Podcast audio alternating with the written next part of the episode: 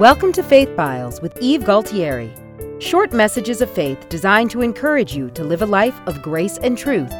One story, one truth at a time. Our daughter in law is an artist. She uses her art as a way to spread the gospel, and so she is sometimes asked to speak at community events and church services to talk about her art and the meaning behind the paintings.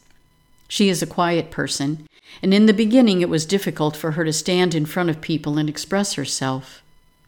Once she was invited to speak at a large church. Several hundred people would be there, and she was nervous about it. But the most amazing thing happened. The night before she was to speak, a friend of hers had a dream. He called to encourage her. The dream gave her the courage she needed. In the dream, she was in the church, and it was full of people. All of the seats were taken. People were standing in the aisles waiting for her to speak, and there was a sense of great excitement. Everyone wanted to hear what she would say. The person who had the dream was standing in the balcony at the very back of the church, looking down on the crowd. He could see everything that was happening. He said he saw her get up. It was time for her to speak. She walked to the platform and stood behind the podium. Then he saw that at the back of the stage there was a curtain. Suddenly the curtain parted, and a lion walked out onto the stage. It was swishing its tail, walking slowly, slowly behind her. She didn't see it. Step by step it crept, getting closer and closer. When the lion got directly behind her, it raised up on its back legs. And then the most amazing thing happened. It took a step forward and just melted into her.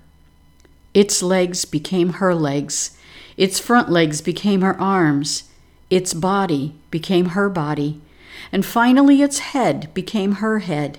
And when she opened her mouth to speak, the roar of the lion came out of her mouth.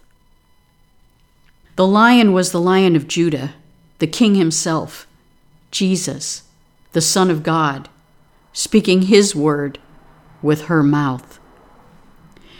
As born again believers, we have the lion of Judah living on the inside of us. When we surrender to him, when we allow him to move through us, it is as if his legs are our legs, his arms are our arms. In Him we live and breathe and have our being. Surrendered to Him, we will accomplish His will for our lives on the earth. We can be so full of the fullness of God that when we open our mouths, the roar of the Lion of Judah comes out. We will speak the Word of God to the world that so desperately needs it. Friend, did you know there is a lion creeping up behind you? Let him overtake you. Let him overpower you. Yield to His will and His way. Go out into your world full of the power of the Holy Spirit. Open your mouths and let the lion's roar come out.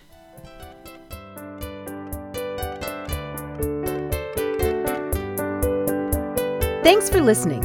If this message has encouraged you, please consider rating our podcast and leaving a comment. You can also visit us at faith ministries.com or find more encouraging messages on our Faith Ministries Facebook page. Until next time, from Philippians 4 8, here is a last piece of advice. If you believe in goodness, and if you value the approval of God, fix your minds on the things which are holy and right, and pure and beautiful and good.